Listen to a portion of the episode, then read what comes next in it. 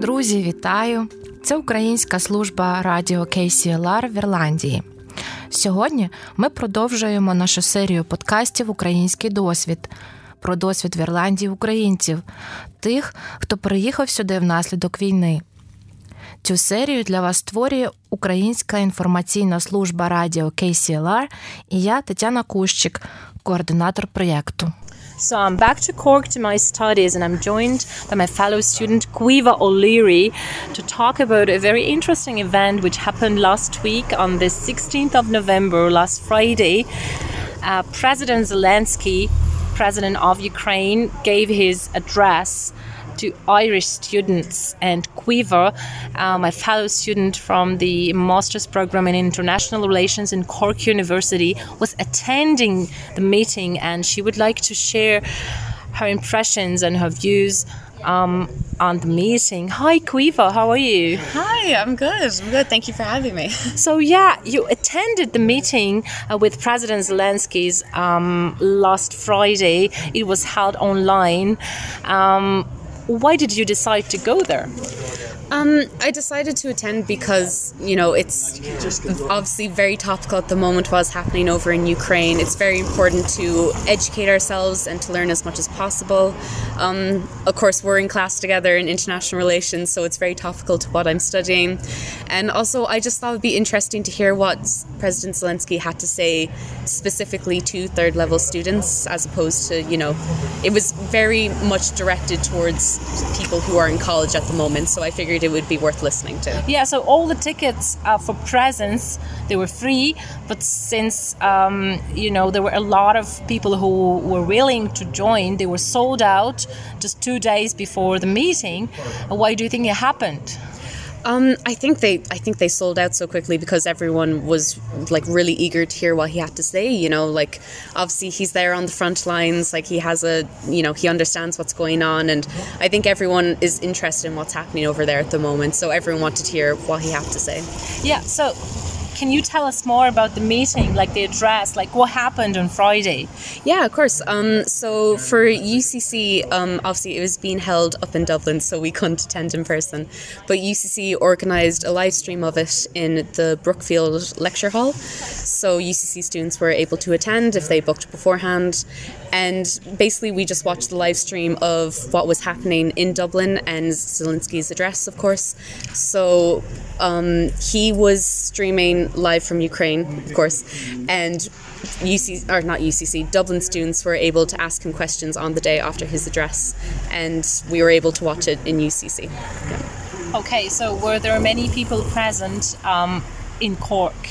Watching the address in Cork definitely there was there was a good crowd there. In Dublin it was completely full. The lecture theatre was full. So definitely there was a lot of people in attendance. Every a lot of people were very interested in what he had to say. Yeah so how did it go? Did, did, did the president first like give an address and then he answered questions? Or like yes so um, Zelensky um, through a translator addressed Yeah. um, the students of Ireland um, Yeah. and he gave a very interesting talk about what was happening over in Ukraine at the moment and where they were with the war um, it was interesting because just a few days before his address uh, Putin had released a statement about the 52 um, ministers of Ireland who are no Yeah. longer welcome in Russia. So, of course, that was very topical in his address as well. So, he discussed that a little bit and he discussed, um, he expressed a lot of gratitude towards Irish people for taking in Ukrainian refugees. And also, he discussed. Um, there's. It turns out there's over 500 Ukrainian uh, third level students and staff in Ireland at the moment. Oh, wow. So he was discussing that as well and talking about how how many people had come over and have become part of you know Irish third level education. So it was very much directed at what was going on at the moment, but also a college students' perspective of what was going on as well. So that was very interesting um, because you know third level students with everything that's going on over there, understandably get kind of pushed to the side and you know there's not a lot of talk about what's happening to the people who are in college over there at the moment. So it's great to hear about you know how they're doing and you know them coming over to Ireland being able to continue their studies. Um, and then after his address uh, he accepted some questions from the Dublin students in the crowd. Yeah. Yeah great. So what were the most memorable moments? Like you, you mentioned that President Zelensky talked about the war. Mm. Uh, how can you assess his like mood, his attitude? Like, where are we with the war? Um, he seemed very optimistic about it. You know, you can tell there's um, there's a lot of fight in him. Definitely, he's you know he I think represent represents Ukraine well in the sense that he's not planning on backing down anytime soon, and you know Ukraine definitely isn't either. So um, he's very optimistic about everything. He was um, you know saying that they're still fighting and still going ahead. Um, like I was saying, what he mentioned like how Russia was handling the war. He said you know they're using a lot of propaganda and that they were fully in the wrong, and that he really respects um, Irish you know support for Ukraine in the war. And do you personally meet this propaganda here in Ireland? The Russian propaganda? Yeah, the Russian propaganda on the social media or like on TV, television. Uh, personally, no, I haven't seen a lot of the Russian side of it. Maybe that might just be whatever area of social media I'm on, but I only ever see um, the Irish perspective on it or occasionally the Ukrainian perspective on it. If I seek it out, I'm trying to, you know, see how it's doing over there from a Ukrainian perspective. But um, personally, I haven't encountered any of the Russian propaganda except for what gets reported by other people. I don't, I try not to pay too much attention to it, you know, I understand that's coming from a very biased place. So. And what was his perspective um, on 52 Irish politicians being banned uh, from Russia. It was interesting, actually. He directly called it a piece of propaganda from Russia. He said, you know, they're trying to shine a bad. Well, I'm not quoting him now, but he was essentially saying that, you know, Russia was just trying to shine a bad light on Ireland from Russian perspective and trying to discredit us. Um, and you know, he was saying it wasn't um, coming from a good place, basically.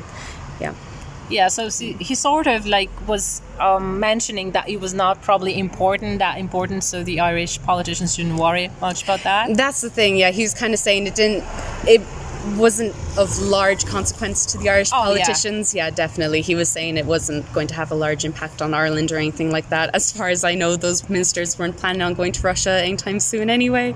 So, um, yeah, he was definitely saying it was just a biased piece of propaganda that was just meant to, you know, make Ireland look bad in the eyes of Russians. But, um, you know, he understood that it's just kind of a sign that we're doing things right, I guess, for Ukraine if we're supporting yeah. Ukraine. And so why much. do you think he chose Ireland, um, you know, and Irish students um, to address?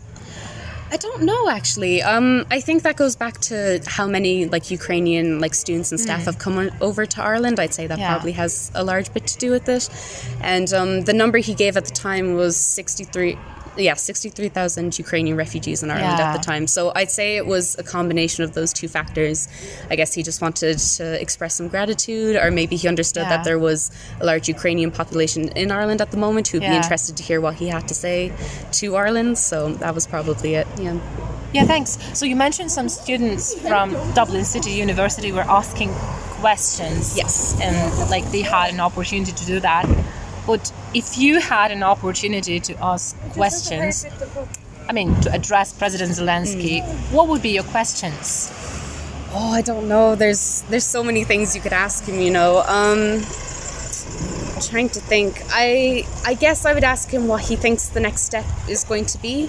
I mean, obviously they Ukraine is regaining a lot of land at the moment. Yeah. They're making a lot of really great steps forward.